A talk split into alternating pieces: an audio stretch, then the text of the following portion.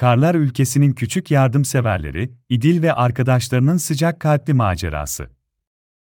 Bir zamanlar, parıldayan kar tanelerinin kristalize düşler gibi yavaşça yere konduğu, adını hiç duymadığınız bir karlar ülkesi vardı.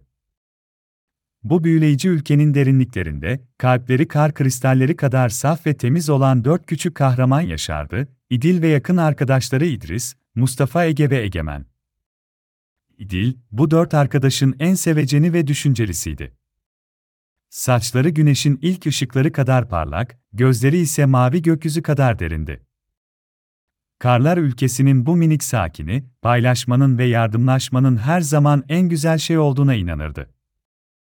İdris, İdil'in en yakın arkadaşıydı ve onun neşeli ruhu her zaman çevresindekileri ısıtırdı. Mustafa Ege, her zaman en maceraperest olanıydı, yeni şeyler keşfetmek onun için bir tutku haline gelmişti. Ege ise, sessiz ve sakin olmasına rağmen, her zaman arkadaşlarına destek olurdu.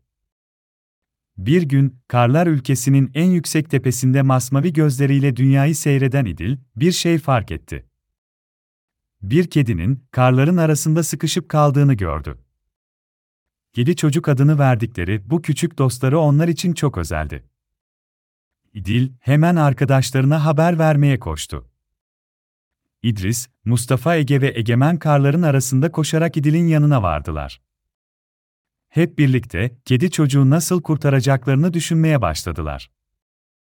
Tam o sırada, kar tanelerinin arasından iki tanıdık yüz belirdi, Elsa ve Anna.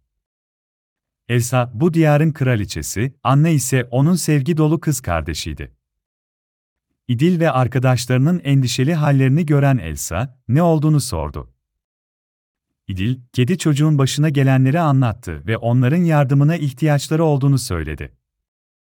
Elsa, korkmayın, beraber bu işin üstesinden gelebiliriz, dedi ve elini hafifçe sallayarak, karları kontrol etmeye başladı.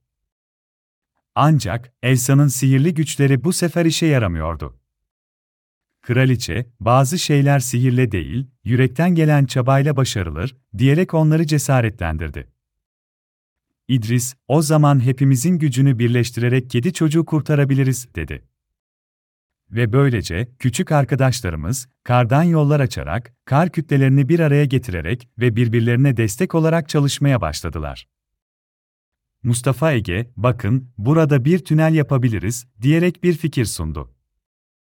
Egemen ise sessizce, karları toplayıp tünelin duvarlarını sağlamlaştırmaya başladı. İdil ve İdris ise, kedi çocuğa ulaşmak için tünelin içinden ilerlediler. Bir süre sonra, çabaları sonuç vermeye başladı ve kedi çocuğun minik bedeni görünür oldu. İdil, hemen önündeki karları temizledi ve kedi çocuğu kucağına aldı. Kedi, küçük kızın sıcaklığıyla hemen rahatladı ve minik bir miyavla teşekkür etti. İdris, ekip çalışmasıyla her sorunu çözebiliriz, diye bağırdı.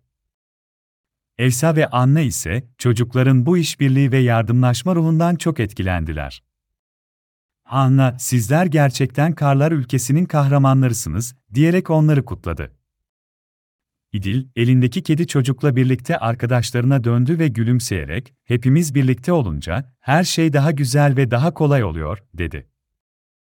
O gün, minik İdil ve arkadaşları, paylaşmanın ve yardımlaşmanın sadece kendilerine değil, çevrelerindekilere de ne kadar büyük mutluluklar getirebileceğini bir kez daha görmüş oldular.